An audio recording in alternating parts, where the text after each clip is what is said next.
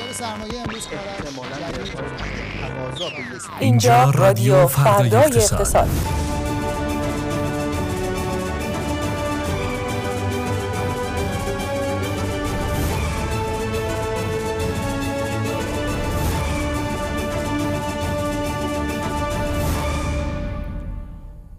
نام ایزد خانم ها آقایان سلام و درود. خوش آمدید به رادیو فردای اقتصاد اپیزود 35 در هشتمین روز از شهریور ماه مثل هر چهارشنبه. به مدت یک ساعت همراه شما عزیزانیم. لطفاً با ما همراه باشید.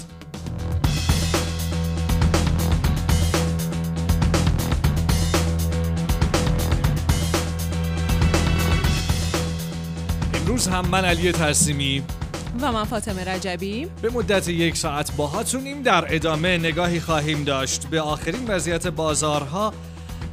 آخرین وضعیت طلا و ارز. همینطور می‌پردازیم به سرخط خبرهای مهم. شهرام شریف رو خواهیم داشت و می‌خوایم به گفتگویی بپردازیم در حوزه استارتاپ ها در حوزه اقتصاد کلان مشتبا نظری ما رو همراهی خواهد کرد. خبرهای فضای مجازی و ترندهای روز رو خواهیم داشت با فاطمه رجبی مجدد. خبرهای شرکتی همچنان با سروش بهرامی و یک گفتگوی ویژه تلفنی با یکی از نمایندگان مجلس که توصیه می‌کنم از دستش ندین سلام ویژه تر ما به اونایی که به صورت زنده در تلگرام فردای اقتصاد شنونده ما هستند.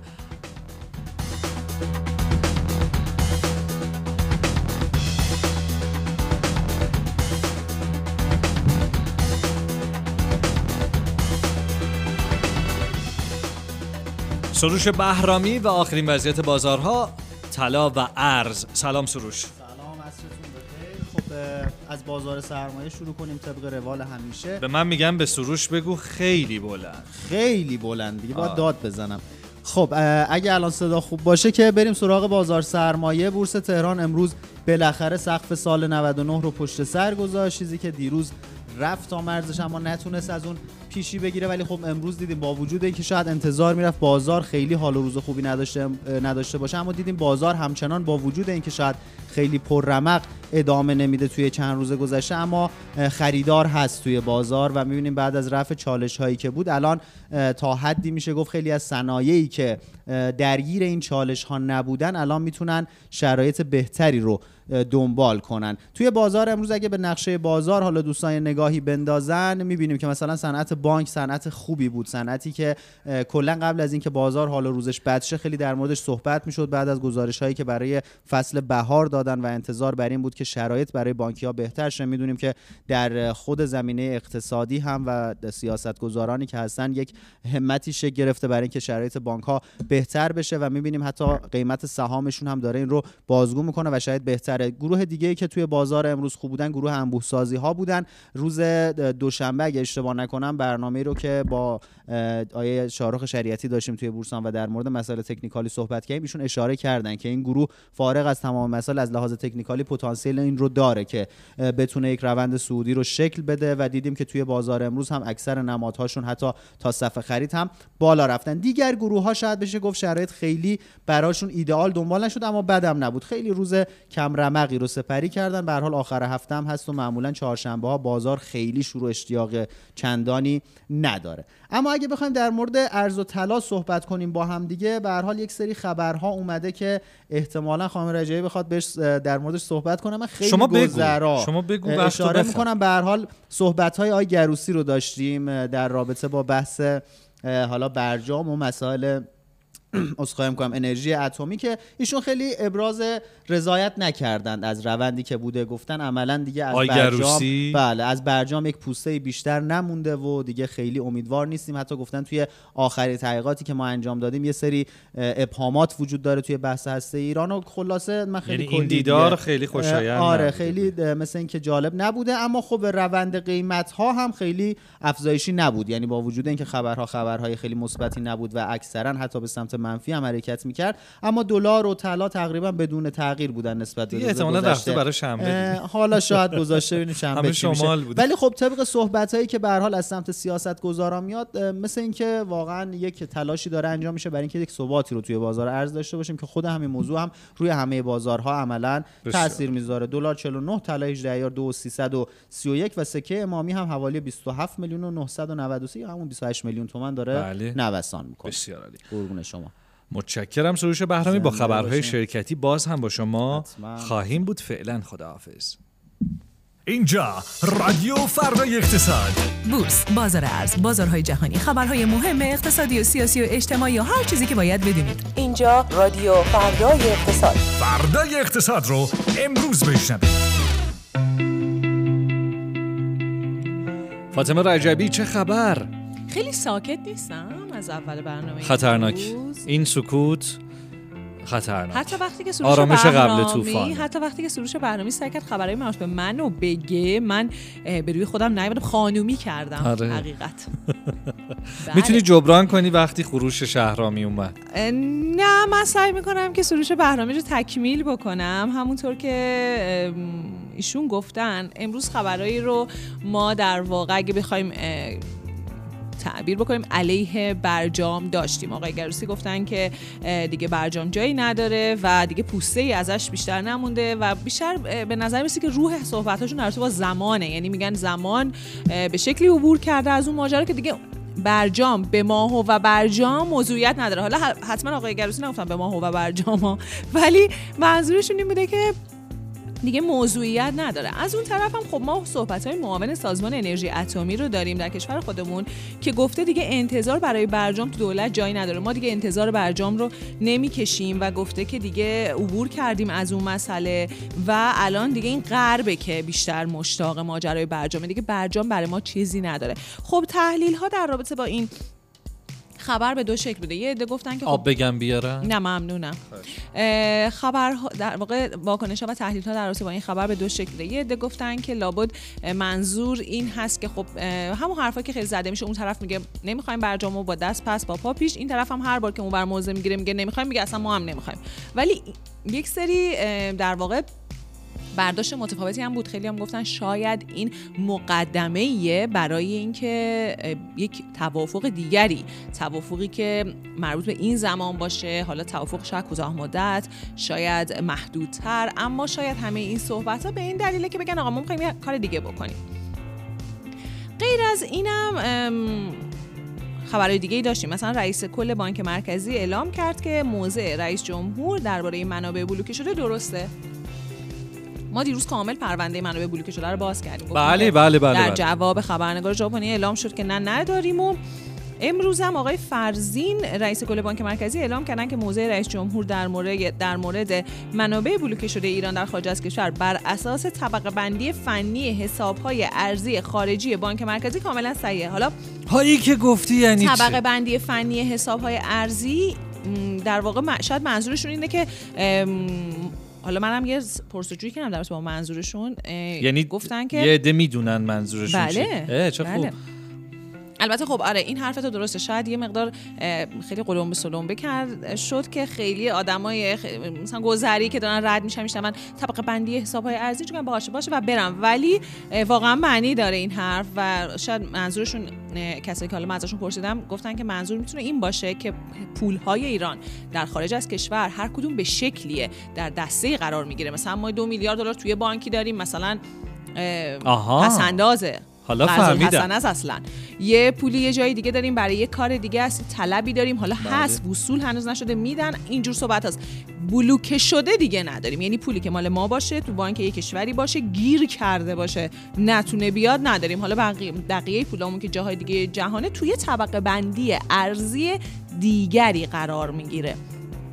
توضیح ماجرا گویا از این قرار. آقای فرزین ادامه هم دادن که اگرچه این موضوع نافی تلاش های کشور برای آزادسازی منابع ارزی طبقه بندی شده در سایر حساب های ارزی نیست. ببینید خیلی واضح گفتن آقا نگو بلوکه شده. بگو طبقه بندی شده. غیر از اون نه نه نگفتن طبقه بندی شده گفتن این بلوکه شده یکی از طبقات پول هایی طبقه بندی پول هایی که ما آها. داریم توی کشورهای دیگه. دیگه اونو ما نداریم. ولی پولایی در سایر طبقه بندی های ارزی داریم داریم تلاش می‌کنیم اونا رو بگیریم. به قول تو احساس می‌کنم که موضوع کلمه بلوکه است. یعنی باش آقا بلوکه نش باش باش. اشتباه کرد خبرنگار ژاپنی. ما خبر. دیگه این که چه- چرا این مالکیت ژاپنی ها اینجوری اصلا آقا آقای بهرامی دارن صحبت می‌کنن آقای خب صداشون رو به ما بدین. دیگه قرار نیست صحبت کنن راست اب نداره. آقای بهرامی هرچی بگم ما میشنویم. آقا بذارین خبرامو بگم. من. کوتاه نمیام بعدا نگیم وقت نداریم. وقت هست. آره. وقت هست. بهزاد بهمن نژاد رو متاسفانه البته نداریم. چرا میخندی؟ نه نه. یعنی وقت از این جهت میخندم که هر کسی از خدا چی می‌خواد؟ دو چشم بینا که امروز شما داری وقت زیاد. بفرمایید. این چندمین بار حالا من فوری میرم سر خبرام ولی این چندمین باره که آقای تصمیمی ضرب المثله استفاده می‌کنه که حقیقتا ربطی نداره. ولی okay okay. okay بالاخره همکاریم و من نمی‌خوام شما رو اذیت بله. بکنم. آی نظری هم در استودیو هن، همکار وظیفه شناس آماده برای اینو گفتم که یعنی عرض می‌کنم که مالیات اس... بلخ... ببخشید مالکیت استقلال به وزارت ورزش برگشته. این خبریه که در رابطه با همیشه خبری استقلال پرسپولیس خیلی میپیچه.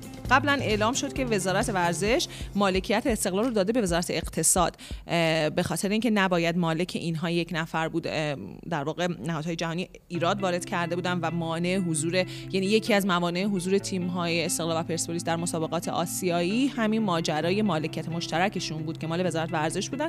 بعد اومدن گفتن آقا اینا رو یکیشو بدیم به وزارت سمت یکیشو بدیم به وزارت اقتصاد وز... استقلال رسید به وزارت اقتصاد. اما امروز خبر اومد که مالکیتش دوباره برگشته به وزارت ورزش. در واقع ماجرا گویا از این قراره که آقای خاندوزی گفته پیشنهادی که سال گذشته مطرح شد و قرار بود مجمع باشگاه استقلال تغییر کنه و به وزارت اقتصاد واگذار بشه در نهایت به تایید نرسید. میگم نمی‌دونیم حالا به تایید نرسید. دقیقا معنیش چی می‌تونه باشه. امروز دو تا هم انتقاد از اصل 85 شدن لایحه حجاب و عفاف داشتیم. یکی مربوط به آقای روحانی رئیس جمهور سابق کشورمون که گفتن که معنی نداره که در رابطه با همچین موضوع گسترده و بزرگ و مهمی که دغدغه خیلی از آدم هست که عده آدم محدودی نظر بدن. باید همه نماینده های مجلس در این رابطه نظر تخصصی بدن. از اون طرف هم موضع گیری دیگه حالا مربوط به یک نفر از خود بدنه دولت هست خانم سکینه پاد دستیار حقوقی رئیس جمهور.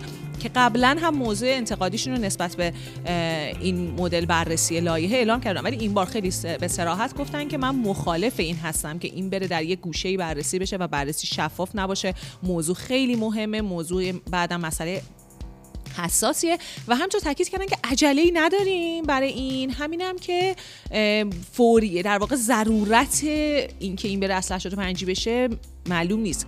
طبق قانون باید ضروری باشه باید فوری باشه باید سمت این خانم چی بود؟ عرض کردم دستیار حقوقی رئیس جمهور بله، هستن ایشون. بله. بله همون سمتی که قبلا خانم جنیدی داشتن بله یه خبر دیگه هم که حالا دو تا خبر دیگه هم میره بیرون از ایران. یکی اشپیگل گزارش داده که محاکمه دونالد ترامپ در ارتباط با تلاش برای تقلب تو انتخابات قرار چهارم مارس 2024 یعنی 13 اسفند 1402 تو واشنگتن شروع بشه و اگر که ترامپ محکوم بشه که احتمالش هم به زعم اشپیگل خیلی دور نیست ممکنه حبس طولانی مدت بگیره. یه ماجرای دیگه مربوط به ادامه دار شدن دومینوی کودتای نظامی ها تو آفریقاست. اینطور که خبرها میگن ارتش گابون با کودتا قدرت رو در این کشور در دست گرفته و در واقع در ادامه کودتا تو مالی و بورکینوفاسو و نیجر حالا نوبت به گابون رسیده و نظامی این کشور کودتا کردن رئیس جمهور رو حبس خانگی کردن اینطور که به نظر می‌رسه و همینطور معاونش رو هم به جرم خیانت دستگیر کردن پسرش هم به جرم خیانت دستگیر کردن.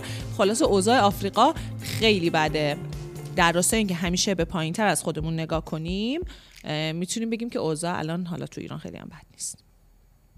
متشکرم. تمام شد؟ بله. آه, آه نه نه نه. ت- خیلی داشت تاثیر گذار می شد نه نه. یه خبر دیگه هم دارم. فقط خیلی مرددم که اینو با همراه با آقای شریف بررسی. بکنیم یا خودم بررسی بکنم. مربوط به آگهی های فروش پیکان اسقاطی توی پلتفرم های فروش خودروی دست دوم به قیمت 3 میلیارده خیلی خب اینو بذار واسه باورتون میشه اینو 3 بذار با میلیارد شهرام بررسی کنیم چون اونم مطمئنم خاطرات باحالی داره از چنین دست خبرهایی از گذشته. یه فاصله کوتاه بگیریم. بازگردیم با مشتبه نظری و گزارشش از اقتصاد کلان که جذابم هست.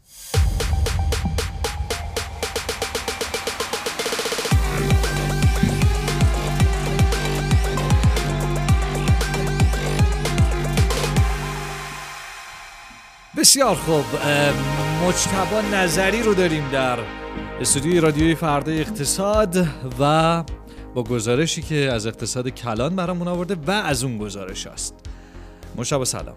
سلام عصرتون بخیر. گزارش امروز ما در مورد این بود که خانوارهای ایرانی منابع درآمدیشون عمدتا چی است خب منابع درآمدی خانوارها اصولا سه بخش کلی داره. یه بخشی خب از مشاغل حقوق بگیری یا همون اصطلاحا کارمندی و کارگری میاد یه بخشی از مشاغل آزاد و نهایتا بخش سوم که درآمدهای غیر شغلی اسمشون رو می‌ذاریم. که خب این درآمد غیر شغلی هم طیف گسترده ای از درآمدها رو شامل میشه. از درآمد بازنشستگان که خب در لحظه شاغل نیستن ولی انگار یه درآمد غیر شغلی دارن تا درآمد حاصل از دارایی مثل اجاره و اینها. بله. پس شد سه دسته درآمدی. درسته. حقوق بگیری مثل کارمند و کارگر درآمد مشاغل آزاد مثل بازاری ها یا کسانی که دلالی می‌کنن و هر کس که خیش فرماس انگار بله. و درآمد غیر شغلی مثل بازنشستگان صندوق های درآمد ثابت بانک ها سود سپرده ها و از این دست. درست. البته من نمی‌دونم یه جایی رو آقای تصمیمی درست مرور کردن یا نه. دلالی و سفت بازی و اینا تو دسته درآمدهای غیر شغلی قرار می‌گیره یا درآمدهای آزاد؟ نه برحال اگه طرف یه شغل واسطه گری داره انجام میده و از جای در واقع جای حقوق نمی‌گیره خب درآمد شغلی آزاده بعد خب حالا نکته جالب اینه وقتی که خب همه این درآمدها رو یه متوسطی انگار میگیم یه خانوار متوسطی در میاریم از کل خانوارهای حالا شهری تو این چیزی که من دارم میگم اتفاقا حدود 51 دو درصد از درآمدها رو درآمد غیر شغلی شامل میشه.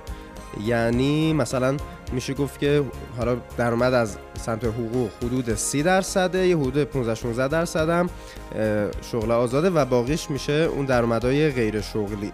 حالا این دو تا بود میشه بهش یکی بود کلان مسئله است. قبلا هم در موردش حالا خود کار کردیم و صحبت کردیم که خب تو ایران چون ساختار تولید سرمایه بره سهم سرمایه انگار بیشتره. یعنی بازدهی سرمایه کسی که حالا بتونه سرمایه‌شو جای بذاره و بازدهی بگیره خب سهم بیشتری می‌گیره تا نسبت به نیروی کار. این یه بوده کلان مسئله است. یه بودم بوده بازتوزیعی مسئله است. یعنی کسانی که فرض کنید حالا یه مسکنی دارن که اجاره میدن و اینها انگار که بخشی از حالا اون درآمد حقوق بگیره یا حالا شغل آزاده هم میره به سمت این درآمد غیر شغلی.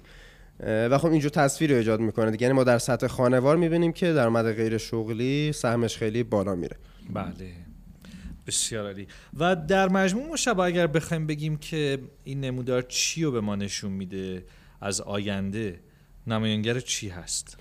بیشتر می‌تونم بگم از این جهت که باید به کدوم سمت بریم به چه سمتی بریم منطقی تره یا نه؟ اصلا رویه رویه بسیار طبیعی و به این در کل این اینکه سهم نیروی کار تو ایران پایینه یه چیزی که در واقع در مقایسه با دیگر کشوران دیده میشه. یعنی مثلا تو کشور توسعه یافته فرض کنیم سهم نیروی کار تا 60 درصد هم هست. خب یعنی تو اقتصاد ایران این در واقع داره یه تصویری به ما نشون میده که یه تعادل حالا نچندان مناسب شاید اقتصاد ایران داره و خب می‌تونه انگیزه ها برای پیوستن به بازار کار رو هم تغییر بده دیگه. این اتفاق. خبری که از آینده میده اینه که اگه در واقع وضعیت همینجوری باشه انتظار داریم که نه مشارکت اقتصادی خیلی افزایش پیدا کنه و همین که رشد اقتصادی خیلی دشوارتر اتفاق بیفته. بسیار متشکرم از تو مشتبه نظری. از سرویس اقتصاد کلانه فردا اقتصاد یک فاصله بگیریم بازگردیم.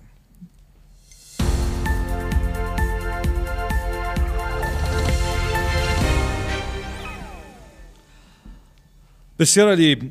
شنونده سی و پنجمین اپیزود از رادیو فردا اقتصاد هستید. چهارشنبه هشتم شهریور ماه. به مدت یک ساعت ما چهارشنبه ها همراهتون هستیم. دیگر روزهای هفته به مدت سی دقیقه و هر روز. که وقتی هم ازتون نگیره و هر آنچه که لازم دارین رو بهتون بدیم. آقای خروش شهرامی خوش اومدید مجدد به استودیوی فرد اقتصاد. کاش حداقل لباسم عوض می‌کردم یه کلاگیسی میذاشتم من میومدم من عذر می‌خوام خطتون رو باز نکردن اون موقعی. دیگه در حال شده دیگه. البته میگن میگن از سمت ما عذرخواهی نکن. نه بنده از سمت خودم عذرخواهی اصلا پشیمونم نیستن نه نه. اصلا. حتی میگن اگه ادامه بدید بیرونش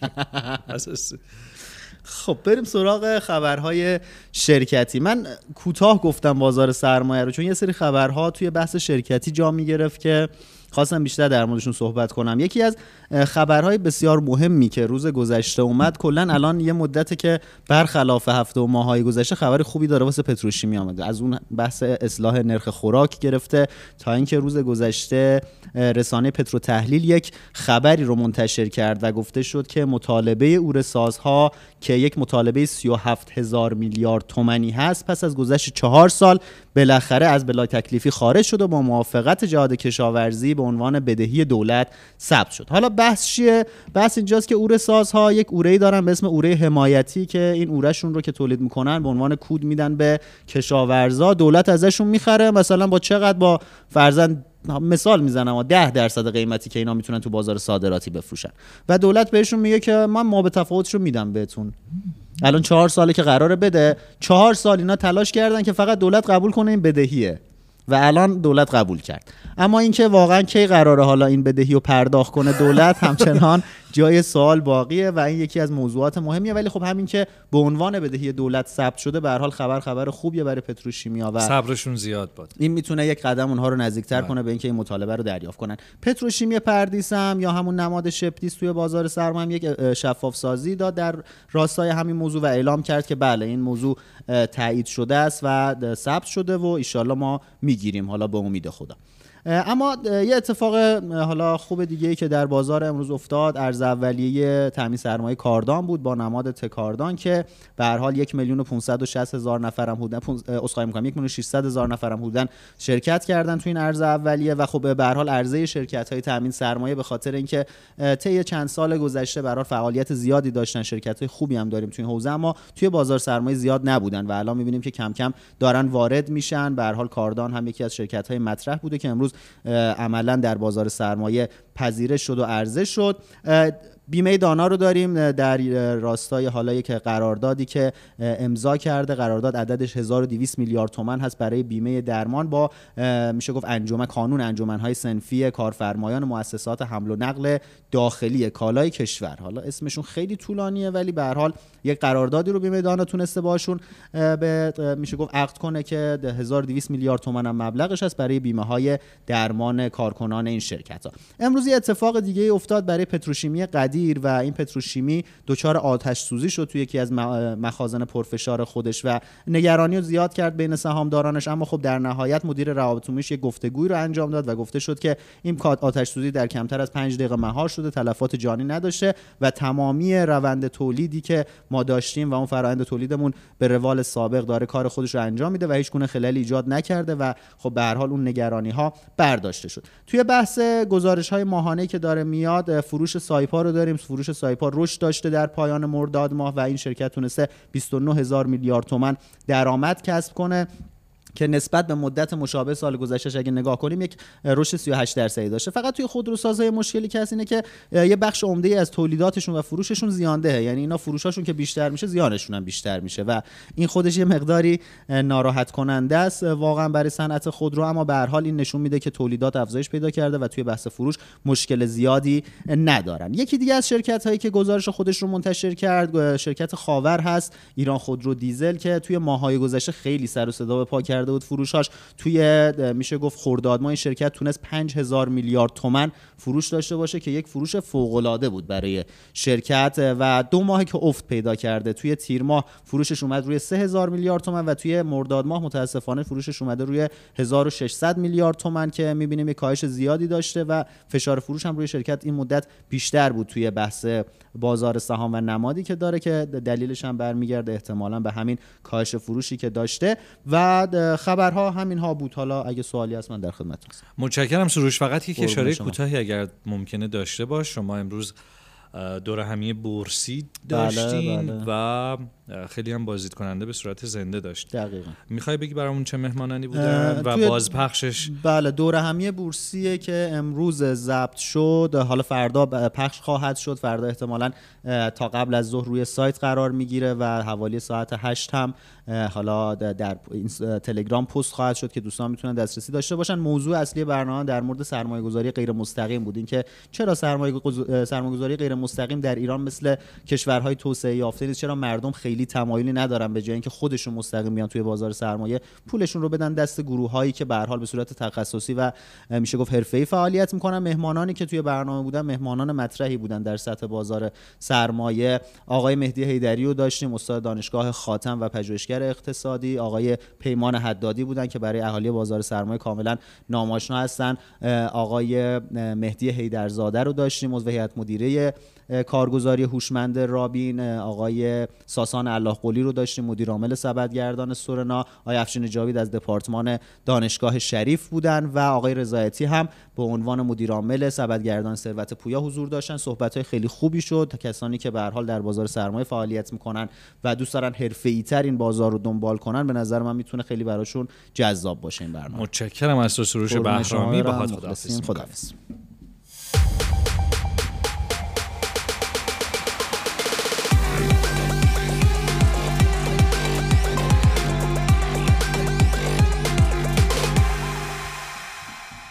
بسیار عالی.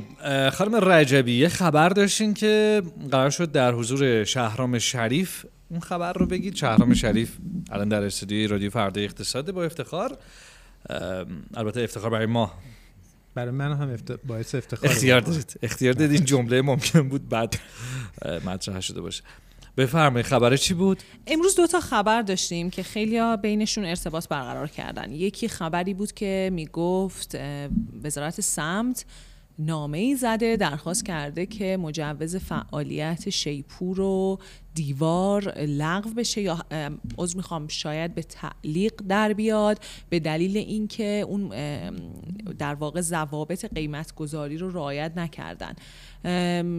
این خبر رو داشته باشین. از اون طرف یه ماجرای دیگه خیلی پیچی تو فضای مجازی که میگفتش که داره توی دیوار یا حالا شیپور دقیقا نمی‌تونیم بگیم کدوم پیکان اسقاطی مثلا 35 سال 40 ساله 3 میلیارد فروخته میشه و عکس مثلا آگهیش هم گذاشته بودن که 3 میلیارد تومن قیمت گذاشته شده. بعضیا پای در واقع ماشینای آنتیکو وسط کشیدن گفتن که پیکان یه مدتی که خیلی مد شده و خیلی مثلا بعضی از این آرشیو بازا برمی دارن می‌خرن نگه میدن خوشگلش می‌کنن. ولی ماجرا که سه میلیارد خیلی عجیب بود. خیلی دیگه اومدن آقا جان ماجرا از این قرار نیست. یک زمزمه ای پیچیده که اگه شما در واقع حواله اسقاط خود رو داشته باشی این می‌تونه مجوزی بشه برات که ماشین وارد کنی. یعنی شما یه دونه خود رو اگه داری اونو اسقاط بکنی پولاتو جمع بکنی می‌تونی یه دونه ماشین وارد بکنی. و حالاست که خیلی قیمتی شده. حواله اسقاط خود اینا رو. کی می‌فهمن آدما؟ نکتهش همینه که اصلا و اساسا همونطور که آقای خسروانی فعال مثلا شناخته شده بازار خودرو توی توییتر گفتن اصلا این دروغه. یعنی الان قیمت حواله یعنی پولی که در ازای حواله خودروی اسقاطی داده میشه سی میلیون تومنه. در واقع سی میلیون به شما کمک میشه که شما برین حالا کمک به چه شکل و اینهاش هم بمونه. در واقع وام و اینجور چیزاست که کمک بشه مثلا شما بریم بله. در واقع خودرو عوض کنی همچین چیزی. اما نکتهش اینه که اون قضیه خودرو اسقاط کردن و بعد رو اون ماشین وارد کردن این اصلا خیلی عجیبه. بعد خیلی عجیبه. شما چه ماشینی می‌خوای وارد بکنی که سه میلیارد تومن فقط میارزه پیکانه رو مثلا اسقاط پیکانه رو بخری؟ اصلا, اصلا عجیب به نظر میسه بعضی می‌گفتن پیچیدن همین خبر بوده که وزارت سمت عصبانی کرده گفته که بابا چرا حواستون به آگهی ها نیست؟ این چه بساطی ارائه انداختین؟ گفته این دوتا تعلیق بشن. حالا اینکه واقعا بین این دوتا خبر ارتباطی بوده یا نه و اساسا اون ماجرای صحبتی که در واقع وزارت سمت کرده درباره شیپور و دیوار چیه من می‌خوام که شهرام شریف بله. توضیح من سلام عرض می‌کنم خدمت شما. ببینید واقعیتش اینه که حالا من با دیوار همین تماسی گرفتم در حال تهیه یک اطلاعیه هستن که قرار هستش که تا حالا ساعتی دیگه منتشر بشه در مورد این موضوع و خب اطلاعیه که وزارت سمت داده خطاب اتحادیه کسب و کارهای اینترنتی مال روز پنجم شهریور هستش یعنی چند سه روز سه روز, پیش. واقعیت اینه که این اولین بار نیستش که بحث آگهی ها روی این پلتفرم ها به خصوص دیوار خیلی داره جنجال به پا می‌کنه و به یه شکلی دارن سعی می‌کنن که از این طریق به نوعی این پلتفرم رو تحت فشار قرار بدن که شما نظارتی بر این آگهی ها ندارید. البته من همین الان که شما داشتین اینا رو توضیح می‌دادید داشتم نگاه می‌کردم مثلا خودرو پیکان 75 جهت اسقاط 95 میلیون مثلا قیمت زده شده. پیکان اسقاط 75 یه دونه دیگه زده 250 میلیون یکی دیگه زده دوگان سوس 320 میلیون. نمی‌دونم این عدد عددهای نزدیک به اون عددی که شما گفتید نیست ولی خب عدد, قابل بالاییه. ببینید من راستش رو بخوای دیگه واقعا شک کردم که اصلا اینا یه توطئه‌ای برای بحث جریان استارتاپی ماست یا نه. هرچی خبرهای خارجی رو داریم در مورد استارتاپ می‌خونیم شامل سرمایه گذاری های جدید درآمدهای بیشتر و رشد بیشتر حالا به خصوص اکوسیستم های استارتاپی منطقه و اطراف کشورمون. ولی وقتی میایم سراغ ایران می‌بینیم همه خبرها در حد بستن فلان استارتاپ محدود کردنش و اولین کاری هم که می‌کنن همینه. مثلا لغو نمی‌دونم مجوز نمی‌دونم پولومب یعنی برخورده توی شدیدترین حالت ممکنشه و به نظر میسه رحمی در این مورد وجود نداره در مورد استارتاپ که آقا اینا به حال کسب و کار هستن. حالا فرض کنیم که یه جریانی چون خود دیوار که نمیاد که آگهی بذاره که اینا یه پلتفرم هستن که دارن مردم آگهی ها رو می‌ذارن. خب معلومه که میشه یه گروه هایی بیان در واقع روی این پلتفرم ها یک جریانی را بندازن. شاید این جریان واقعا درک همطور که مثلا آقای خسروانی گفته درک اشتباهی از گروهی هم مردم که تصور می‌کنن که این ماجرا مثلا می‌تونه سرمایه گذاری براشون محسوب بشه. اگه حالا اینو سرمایه گذاری به حساب بیاریم سو استفاده یا در واقع استفاده از فضای موجود به حساب نیاریم. اینه که این به نوعی به نظر می‌رسه که خب در بدترین حالتش یه اشتباهه و بعد از اون طرف هم خب ما نگاه می‌کنیم که پلتفرمی مثل دیوار شیپور تلاششون رو کردن تا جای ممکن که این پلتفرمشون رو امن نگه دارن و الان مثلا شما برای گذاشتن یک آگهی قبلا این گونه نبود. یعنی تا اوایل امسال هم چالش وجود داشت. شما مجبورید که احراز هویت بشید با موبایل خودتون در واقع هر کسی می‌تونه آگهی بذاره و یا در واقع اون حالت نردبان رو انجام بده. و به نظر میاد که تلاششون داره انجام میدن ولی به هر حال چند صد میلیون آگهی در روز هست و میشه از هر کدومش یه ایرادی گرفت. ولی یه نکته که آقای شریف میگه واقعا جالبه. حالا ما در پشت صحنه ماجرا نیستیم اما واقعا خب به فرض حالا خطایی هم شده. اصلا به فرض ما بگیریم کوتاهی هم شده. آخه یه, کار تعلیق مثلا یه کار مثلا پلمب آخه آدم احساس می‌کنه که و اینو چرا در مورد فقط این جریان استارتاپی ما انقدر در واقع چیزه؟ مثلا فرض کن این همه اشتباه حالا business های دیگه انجام دادن. چطور اونها مثلا به راحتی من نام نمی‌برم تو چه صنایعی همه می‌دونیم. خب نزدیک بودنشون به جریانات مختلف نهادها و اینها. اینها به راحتی از در واقع اشتباهاتشون گذشته میشه و کاملا می‌تونن حرکت بکنن کار بکنن. ولی اشتباهات استارتاپ ها در واقع حتی اگه خیلی کوچیک هم باشه انقدر بولد میشه و اصلا می‌بینیم که فلانی میگه من کارگران بیکار میشن مالیات نمیدم شما هم منو نبندید. بعد یه سری هم میگن آره راست میگه کارگراش بیکار میشن مالیات هم نداد کار کنه. یعنی اون ما اون طرف اونجوری می‌بینیم ولی این واقعا عجیب به نظر می‌رسه. بله. بسیار عالی. متشکرم شهرم از توضیحاتت فکر کنم انقدر روشنگر بود که و سوالهایی ایجاد کرد که دیگه جای سوال دیگه ای نمونه ما دنبال پاسخ مناسبیم دنبال اینیم که حالا اگه دیوار پاسخش رو فرستاد تا قبل از پایان برنامهتون من شما میگم بله. که شما حالا این پاسخش بله. هم در واقع ولی میگم چیزی که به نظر می‌رسه اینه که انگار خیلی حالا من نمی‌خوام به کس خاصی یا جریان خاصی نسبت بدم انگار خیلی در حوزه استارتاپی همونطور که گفتی دنیا داره به کدوم سمت میره. ما به کدوم سمت داریم میریم. انگار خیلی داریم فاصله می‌گیریم از مسیر عقلانیت اصلا نمی‌خوایم در واقع این آره فضا رشد بکنه و اصلا ادامه پیدا کنه یعنی این این خونه ها که مثلا یه بابایی بعد مثلا لج می‌کنه دیگه. بچه مثلا دانشجو شده حالا یه کاری پیدا کرده موهاش آبشونه می‌کنه می‌خواد بره بیرون سر کار تیپ میزن هی به این گیر میده میگه مثلا برو این کارو بکن. امروز میری فلان کارو که این نره مثلا.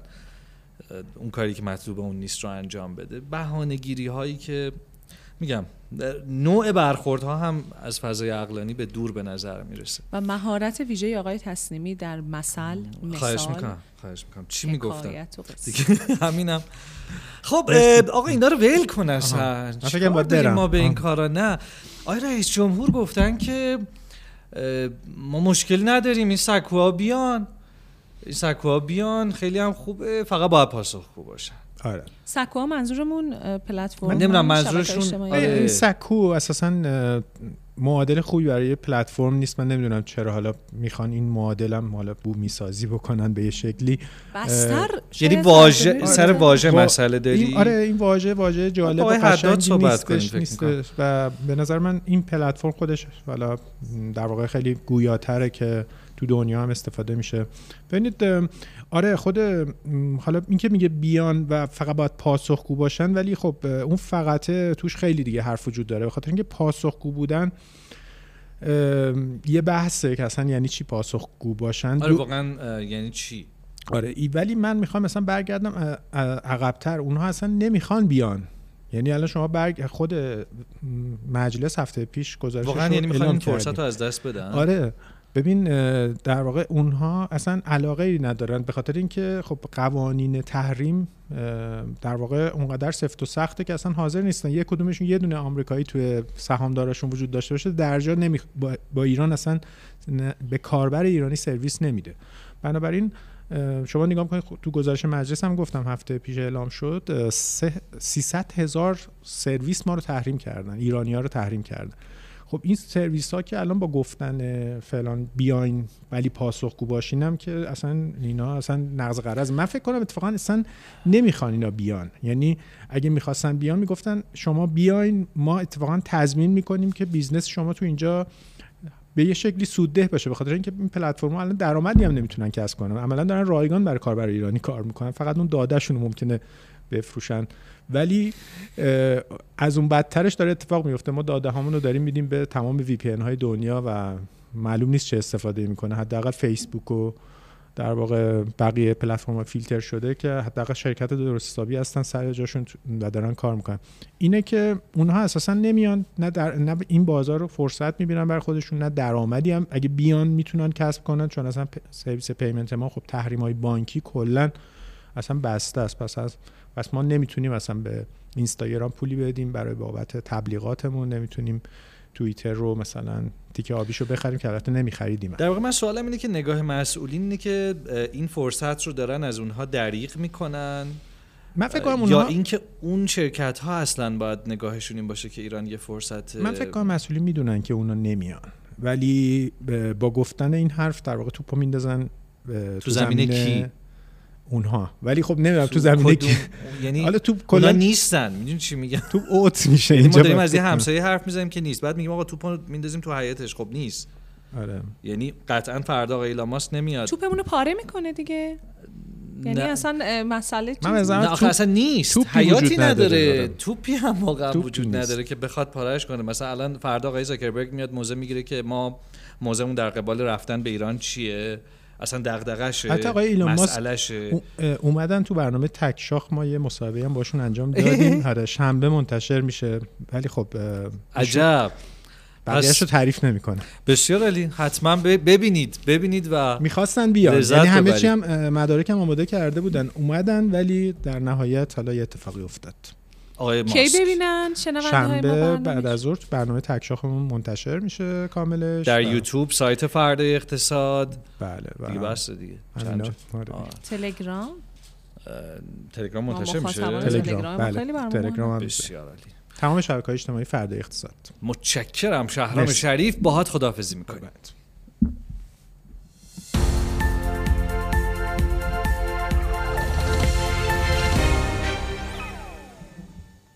آخرش همین میشه خانم رجبی. من میمونم و شما و رادیو فردا اقتصاد و نیکان خباسی. ما, میمون... ما موندیم و حوزمون. خبرهای ترند مجازیتون رو بفرمایید. تا دیرتر از این نشده. خیلی ممنونم. چون یک ارتباط هم داریم نماینده مجلس هم هستن وقتشون و موضوعمون هم واقعا موضوع مهمیه بله. که قراره گفتگو بکنیم با آقای دکتر اسمش رو بگم. آقای دکتر بله بله اما قبل از اون من به یکی دو تا بحثی که توی فضای مجازی داغ شده بود بپردازم. خیلی صحبت های خودرویی داشتیم. البته نه فقط تو فضای مجازی همونطور که دیدین تو خبرات توی حتی بخش آیتیمون یه جورایی بحثای مربوط به خودرو همه جهانمون رو گرفته. انقدر که موضوع داغ و حساس برای مردم ایران حداقل در این روزها. یک بگو مگوی رو داشتیم بین چند نفر از نماینده های مجلس. ماجرا به صحبت های آقای مصطفی میرسلیم. نماینده تهران توی یکی از خبرگزاری ها برمیگرده در رابطه با خودروهای شاسی بلند و که ماجراش تموم نشد و گفتن که ایشون توی صحبتشون گفته بودن که متهم اصلی پرونده های خودروهای شاسی بلند مدیریت مجلسه و خیلی تاکید کردن که آقای قالیباف نگاه پادگانی داره. از اون طرف مشتبه توانگر نماینده نزدیک به آقای قالیباف توی توییتر نوشت که این عضو کمیسیون اصل 90 چرا گزارش شاسی بلندا رو که مطالبه رئیس مجلس منتشر نمی‌کنه اگه راست میگه. از اون طرف هم آقای موسی قزن فرابادی رئیس هیئت نظارت بر نماینده ها گفت که از این ادبیات و عبارات آقای میرسلیم واقعا من تاسف می‌خورم. اینکه 150 تا نماینده و کارمند مجلس خودروی شاسی بلند گرفتن کذبه. به هیچ وجه مدیریت مجلس پشت قضیه خودروی شاسی بلند نبود. بعدم گفتن که شکایت از آقای میرسلیم تو هیئت نظارت جای بررسی داره. واقعا من یه ذره نگران آقای میرسلیمم. از اون طرف میان تو برنامه ها خیلی. در رابطه با خودرو و 206 و لندکروز و اینا یه چیزایی میگن خیلی بهشون حمله میشه این بر از سوی افکار عمومی. از این طرف یه چیزی میگن خود همکاراشون تو مجلس حمله می‌کنن. یعنی خیلی قشقلق و داستان مهم و بزرگه. اما گذشته از این بحث خودروهای شاسی بلند در با خودروهای وارداتی آقای جلال رشیدی کوچی عضو کمیسیون شوراها و امور داخلی مجلس توی توییتر نوشتن که با حمایت آره آقای در واقع رشیدی کوچی رو به ویژه در رابطه با بحث واردات خودرو خیلی فعال می‌بینیم و خیلی همش صحبت می‌کنن و در واقع شاید باید ازشون حتی ممنونم باشیم. به عنوان کسی که همیشه موضعی می‌گیرن به سمت تسهیل ورود خودروهای خارجی به کشورمون. ایشون اخیرا یه توییتی کردن و گفتن که با حمایت های وزیر سمت و نظارت های مستمر مجلس واردات خودرو سرعت گرفته. انتظار داشتی که انتقاد کرده باشن؟ نه. نه. همونطور که خوندم بخش از صحبت اصلا من توقعی اصولا ندارم. تشکر کردن. ایشون گفتن که با کاهش تعرفه واردات خودروهای برقی به صفر درصد پلاگین هیبرید 6 درصد هیبرید 16 درصد و 1500 سی سی 55 درصد و تصویب آینامه واردات خودروهای کار کرده در دولت حتما شاهد افزایش واردات و کاهش بیشتر قیمت ها خواهیم بود. نه خواهش می‌کنم توجه کنیم به جزئیات صحبت ایشون. ایشون در رابطه با خودروهای 1500 سی سی گفتن 55 درصد در حالی که ما اینو توی اون طرح اولیه‌ای که دولت داده بود می‌دیدیم که نزدیک به 100 درصد بود تعرفش و کاهشش به 55 درصد. اتفاق بسیار بزرگه. حالا اگرچه قطع ایشون خودشون هم گفتن که تلاش داره به این سمت میشه و حتما اگه این اتفاق بیفته افزایش واردات و کاهش بیشتر قیمت ها رو شاهد خواهیم بود. حالا سروش بهرامی هم تو بخش بازارها اشاره نکرد ولی امروز هم با افت قیمت خودروها مواجه بودیم به ویژه در بخش خودروهای چینی. خیلی افزایش کاهش قیمت حدود 30 تا 40 میلیونی داشتن که خب باز نشون میده که روندها کاهشی هست. یه ماجرای دیگه که بد نیست من بهش اشاره بکنم مربوط به یه کاربری هست که تو حوزه بازار سرمایه کار می‌کنه و ایشون گفتن که یه اشاره کردن به یک در واقع صورت مالی از شرکت هواپیمای آسمان و اشاره کردن به اینکه شرکت آسمان عملیاتی شدن یک فروند فوکر صد رو از دلایل رشد سوداوریش اعلام کرده. حالا تصور بکنین اگر این امکان بود تا برای ده ها فروند هواپیمای زمینگیر تامین قطعه می کرد و هواپیماهای کهنه رو به موقع جایگزین می کرد چه بازدهی برای صندوق بازنشستگی ایجاد می کرد اما حیف که تحریم نعمته. ما می‌دونیم که در واقع هواپیمای آسمان متعلق به صندوق بازنشستگی است و ایشون از این جهت داره اشاره می‌کنه به صندوق بازنشستگی. اما حرف ایشون رو توییت ایشون رو خیلی تعمیم دادن به خیلی چیزا. گفتن وقتی که یه شرکت هواپیمایی با اضافه شدن یه فروند هواپیما یه همچین اتفاقی یه همچین سود عملیاتی براش به دست اومده ببین که اگه که این راحت بود در رابطه با خیلی از صنایع و خیلی کارا و این مانع وجود نداشت مانع تحریم. چه اتفاقی تو صورتهای مالی میافتاد؟ اما همونطور که ایشون به کنایه اشاره کردن گفتن که صد حیف که تحریم نعمت.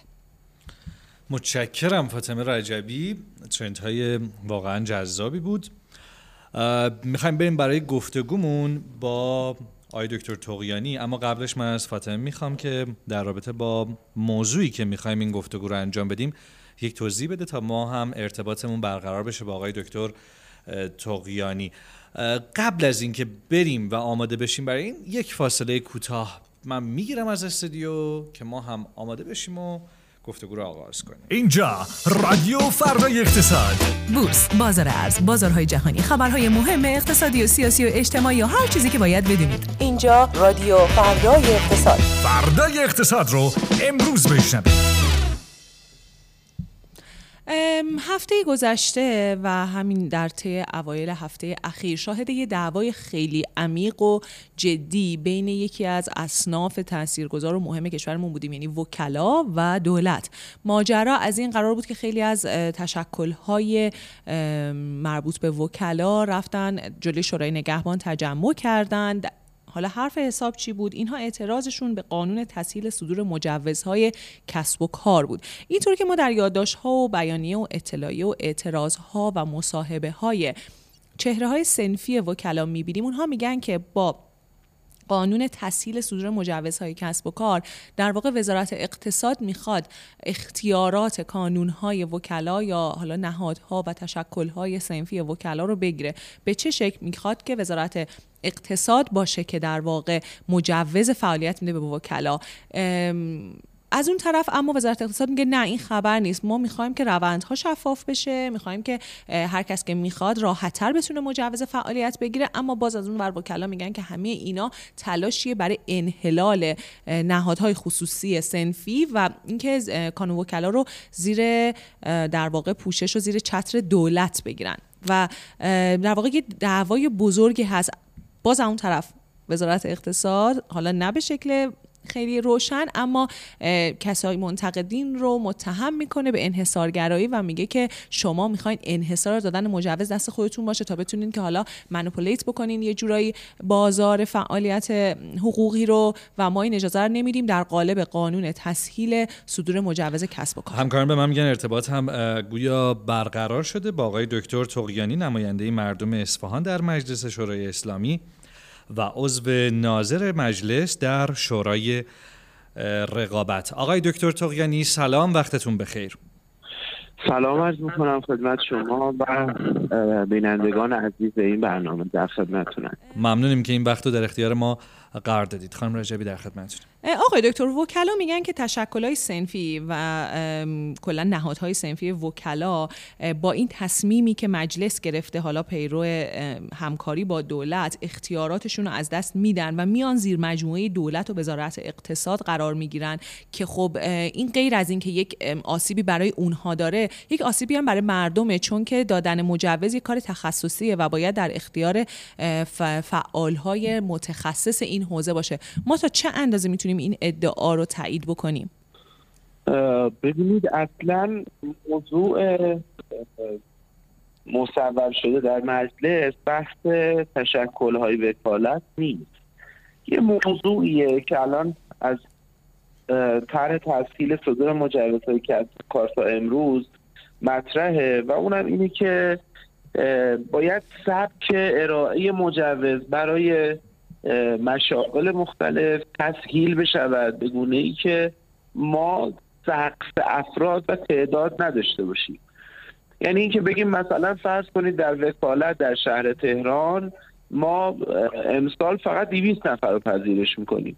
خب ممکنه این افراد به هم خیلی نزدیک باشه اون نمرات آزمونشون و ما تا به 200 رسیدیم 200 رو بذاریم کنار در حالی که ممکنه افرادی که خارج از این دایره هستن نمرات خیلی نزدیکی داشته باشن.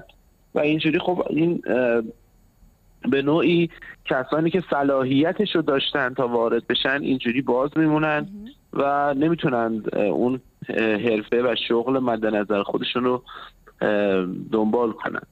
مجلس نگاهش در کلیت موضوع مجوزها از ابتدای این دوره که طرح تحصیل مصوب شد تا امروز اینه که واقعا مجوزها به نحوی داده بشه که عملا مانعی مثل موانعی مثل تعداد مثل محدوده جغرافیایی فاصله غیره وجود نداشته باشه و هر کس تو حرفه مورد نظر خودش بتونه باشه به شرط صلاحیت. این نکته مهمه ما جلسات مختلفی که با دوستان کانونهای وکلا و غیره داشتیم تاکیدمون بر این بود که شما به جای اینکه بیاید روی سقف و تعداد تمرکز کنید بیاد روی کف صلاحیت بحث بکنید. و بگید که ما از جهت صلاحیت می‌خوایم واقعا کسی که صلاحیت وکالت نداره وارد این شغل نشه. بالاخره هم به خودش ضرر می‌زنه هم به کسانی که وکالتشون رو بر عهده دارن. و این پذیرفته نیست. لذا ما صلاحیت برامون مهمه. بیا صلاحیت رو تعریف بکنید و بر اساس این صلاحیت واقعا حالا ممکنه در یک سالی تعداد کسانی که صلاحیت تعریف شده رو دارن کم باشن توی سالی تعدادشون بیشتر باشه. این دیگه مانعی نمی‌تونه باشه. طبعا بعد از اینم که افراد وارد این حرفه شدن اونی که می‌تونه تعیین کننده باشه اون لیاقت و شایستگی افراد و جلب اعتماد مردمه که بتونه واقعا شایستگی خودشو نشون بده و رقابت بکنه و مردم رو اعتمادشون رو جلب بکنه برای اینکه وکالت خودشون رو به این افراد بسپارن. البته خب ما مشکلاتی هم داریم تو بحث حرفه وکالت که این رو هم های وکلا روش تاکید می‌کردن و اونم این که ما مثل کشورهای دیگه گرفتن وکیل تو کشورمون اجباری نیستش و, به همین جهت خیلی ها هستن که پروانه وکالت هم دارن. ولی پرونده ای ندارن یا تعداد پروندهشون خیلی کمه. اینا حتی میان پروانه هاشون رو باطل می‌کنن چون نمی‌تونن پرونده بگیرن یا پرونده های مناسبی بهشون نمی‌رسه. لذا به تعداد کافی و اون قدر که هزینه هاشون رو جواب بشه لذا برای اینکه از جهت های مالیاتی و غیره بتونن مشکلاتشون رو حل کنن اصلا پروانه رو میرن ابطال می‌کنن. خب این صحبت هم هست که بالاخره بحث فرهنگ سازی وکالت هم کشور ما و گرفتن وکیل. تو کشور ما نیاز به کار داره و اتفاقا یکی از های ما در مجلس بود که های وکلا اونطوری که باید شاید رو این حوزه فرهنگسازی کار نکرد. علا حال مسئله اصلش اینه که آیا باید روی سقف تعداد تمرکز کرد یا کف صلاحیت. در مجلس نگاه ما کف صلاحیته یعنی حالا اینکه کی این مجوز رو صادر می‌کنه و این کاغذ رو میده این به نظر من فرع بر این موضوع اصلش اینه که فرایند به چه شکل باشه. جسارتا وکلا میگن که خیلی هم حالا کم اهمیت نیست که چه کسی این کاغذ رو میده و این مجوز رو میده. نهادی باید این کاغذ و مجوز رو بده که صلاحیتش رو داشته باشه. حالا شما میفرمایید که اصلا مجلس و دولت قرار نیست که در این زمینه دخالت بکنن. اما وکلا میگن که از این موضوع هم بگذریم. در واقع اون سقف تعداد که می‌ذارن تضمین کننده کیفیته و وقتی اون رو تعیین می‌کنن اولا با صلاحیت این افراد مجوز می‌گیرن. ثانیا یک ظرفیتی که نهادی مثل کانون وکلا برای نظارت روی اعضاش داره رعایت میشه و خارج از ظرفیت نظارت افراد تعدادی مجوز نمی‌گیرن. یعنی ما برای این اشکال چه پاسخی داریم؟ ببینید من نکته خدمت شما عرض کردم. فکر می‌کنم روشن مسئله. ما کف صلاحیت رو وقتی خوب تعریف کنیم حالا ممکنه توی آزمونی تعدادی که واقعا صلاحیت لازم دارن تعدادشون کم باشه. ولی توی آزمونی سال بعدش دو سال بعدش تعداد زیاد باشه. وقتی که ما میان سقف تعداد می‌ذاریم تو اون سالی که افراد داره صلاحیت تعدادشون کمه مجبوریم یه عدد مشخصی رو بگیریم. توی سالهایی هم که تعداد واقعا افراد با صلاحیت زیاده مجبوریم بخشی از اونا رو کنار بذاریم. چون ما به عدد وابسته شدیم. نکته اصلی به نظر من اینه که این عدده رو باید کنار گذاشت. این سقف تعداد رو کنار بذاریم این سراغ تعریف کف صلاحیت و واقعا کسانی که شایستگی وکالت دارن بتونن از این حرفه استفاده کنن و بیان و مسئولیت وکالت مردم به عهده بگیرن. من در مورد مرجع صدور نگفتم من مهم نیست مرجع صدور اون پروانه. عرض کردم فرع بر اینه اصل اینه که واقعا ما بیایم فرایند رو به گونه ای تعریف کنیم که هر کسی این کار انجام میده درست انجام بده. در اون قانون تحصیل صدور مجوزها اگر خاطرتون باشه به هیچ وجه مرجع صدور تغییر نکرد. ولی خب متاسفانه به نحوی فضا و شرایط پیش رفت که عملا رفتن دوستان کانون ها و اون مجموعه مشاورین و غیره به این سمت که همون شرایط قبلی رو حفظ بکنن. نیان واقعا فراینده رو تغییر بدن. لذا از این جهت من معتقدم واقعا نیایم روی اون مرجع صدور بحث رو متمرکز کنیم. اصل برای ما مهم هست که کی باشه. بله قطعا اینجا تشکلهای بخش خصوصی اونایی که صلاحیت رو بهتر می‌تونن تشخیص بدن باشن خیلی بهتره. ولی فرایند به نظر من مهمتر از اینه که بیایم در مورد اون مرجع صدور حالا بحث بکنیم. فراینده رو به جنبندی برسیم. اگر این فراینده پذیرفته بشه به نظرم اون بحث مرجع صدور قابل حل این چیزی که شما میفرمایید خب خیلی منطقی به نظر می‌رسه. تجربه ما دنبال کردن خبرها هم دقیقا به ما همین رو میگه. ما خیلی کسایی رو می‌بینیم که یکی دو سال میمونن پشت آزمون های در واقع گرفتن این مجوزها. سالها تو نوبت میمونن. با یک اختلاف خیلی کوچیکی موفق نمیشن مجوز بگیرن. اینها رو همه رو داریم می‌بینیم. و خیلی منطقی به نظر می‌رسه. یعنی با هم صحبت می‌کنیم واقعا جای مخالفتی نیست. پس من بخوام خیلی روشن بگم حرف حساب اون سمت چی می‌تونه باشه؟ شما حرفشون رو شنیدین و فکر می‌کنین که ماجرا در واقع اونها دارن از چه نگرانی صحبت می‌کنن؟ آیا همش انحصارگراییه اینکه اونها رو متهم بکنین به اینکه دنبال انحصار هستن یا اینکه در واقع ماجرا چیز دیگه ایه شما درک و فهمتون از اون در واقع حرف حساب طرف مقابل چی هست؟ ببینید من فکر می‌کنم اگر منطقی به موضوع نگاه کنیم اختلافات از بین میره. و اصلا هم نگاه واقعا در مجلس و شاید قاطبه نمایندگان تضعیف تشکلهای بخش خصوصی نیست. چون الان خیلی از تشکلهای بخش خصوصی هم هستن هنوز مجوزات رو دارن میدن. حتی الان در مورد بحث اسناف اون اتحادیه های سنفی خب همچنان در قانون به رسمیت شناخته شده فقط بحث اینه که از درگاه صدور مجوزهای کسب و کار این کار انجام بشه. هنوز هم اتحادیه یا اون مرجع صدور مجوز قوت خودش باقیه و اونی که مجوز صادر می‌کنه. ولی واقعا در یک چارچوب مشخصی دیگه اون مرجع صدور مجوز که اتحادیه باشه نمی‌تونه به صرف فاصله جغرافیایی یا بعضی از موضوعاتی که قبلا از صدور مجوز و پروانه شونه خالی می‌کردن این کار رو انجام بده. در یک چارچوب مشخص و تعریف شده ای قرار این کار انجام بشه. در مورد سایر تشکلهای بخش خصوصی هم واقعا این نگاه نیست. این یعنی نگاه اینه که مرجع صدور مجوز ببینید توی این موضوعاتی که ما ریشه دارن تشکل هامون این حفظ بشه به شرط اینکه فرایند مخدوش نشه. الان این اختلاف به نظر من از اینجا شروع شده که دوستان در حالا اون تشکل ها و مجموعه هایی که می‌خوان این مجوزات رو صادر کنن فرایند رو نمیپذیرن. کماکان همون مسیر قبلی رو می‌خوان طی بکنن. و به هر نوعی تعبیرهای مختلفی از قانون بکنن یا تفسیرهای مختلف بکنن که همون مسیر قبلی طی بشه.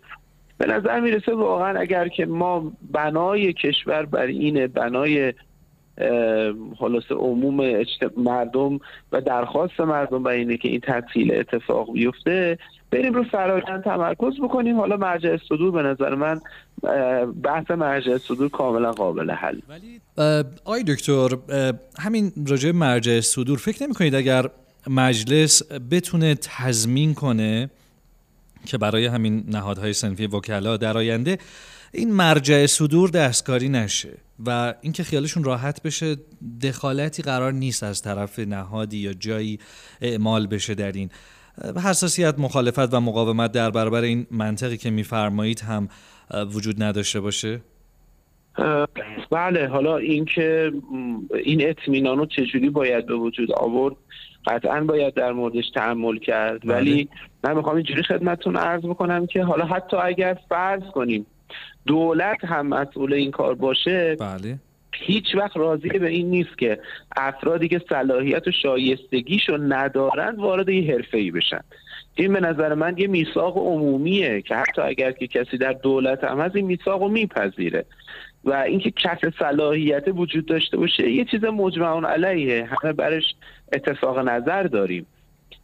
به نظر من اگر اینو ما روش تاکید بکنیم کما اینکه در این دو سالی که بحث قانون تسهیل و این رفت و برگشت در, در جریانه همیشه بحث ما با های وکلا با سایر تشکل ها این بوده که آقا اینو بیاید تعریف کنید. شما می‌خواید افرادی که صلاحیت ندارند وارد این حرفه نشن. این دغدغه ما هم هست. بیاید این دغدغه دو جانبه رو حل بکنیم ولی اینکه اینو بیاریم واقعا روی تعداد مشخص. بگیم 100 نفر. حالا ممکنه یه سالی 50 نفر بودن. یه سالی 250 نفر بودن. یه سال من اعداد رو دارم فرضی میگم. بله بله. اون سالی که 50 نفر صلاحیت دارن ما 150 تا رو بخوایم بگیریم. اون سالی که مثلا 200 تا صلاحیت دارن بازم همون 150 تا. به نظر من این که ما بسنده کنیم به اعداد اگرچه خب اعداد می‌تونسته قبلا راهگشا باشه ولی امروز دیگه جریان عمومی حوزه کسب و کار و فعالیت های شغلی در کشور ما به گونه ای داره پیش میره و خواست عمومی مردم هم هست که به صورت دیگه این فرایندها رو تعریف کنیم. شایستگی ها تضمین بشود ولی نه به سبک و سیاق قبلی. به نظرم اینو اگر که روش دوستان اتفاق نظر داشته باشن اون مرجع صدور رو میشه مشکلاتش رو حل کرد بله.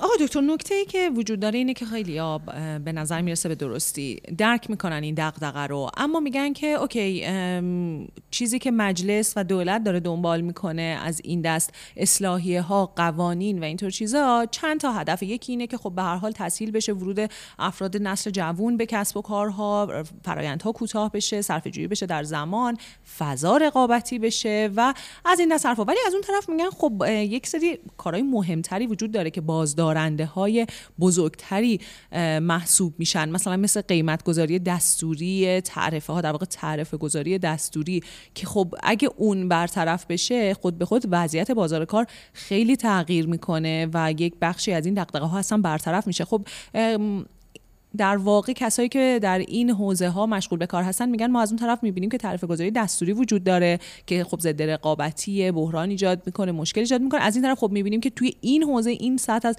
پافشاری وجود داره. خب یه تناقضیه واقعا و باید خب بهش جواب داده بشه.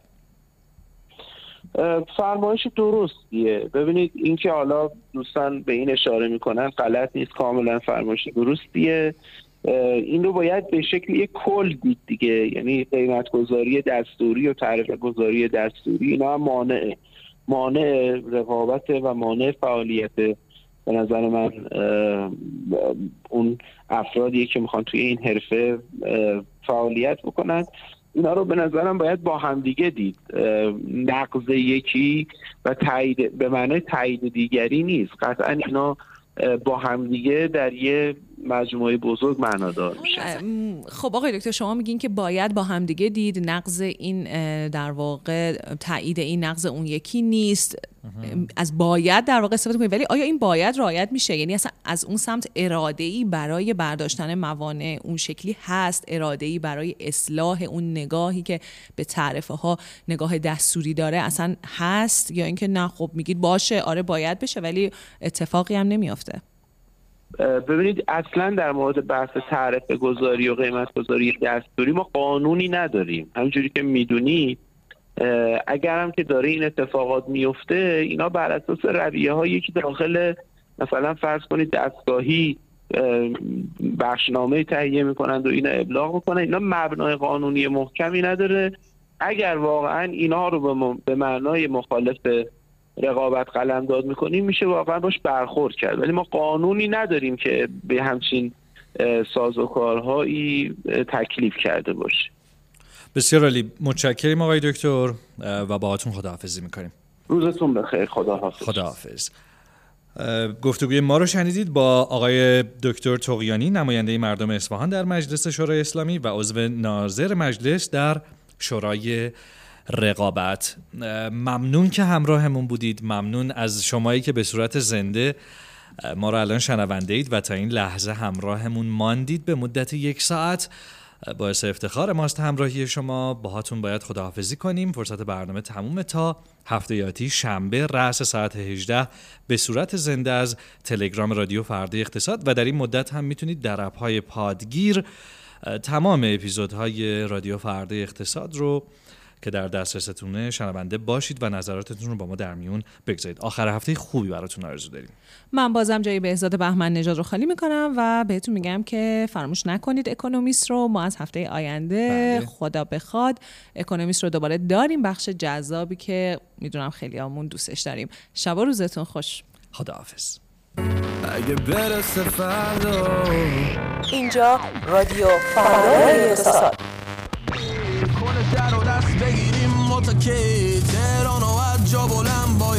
اینجا رادیو فردای اقتصاد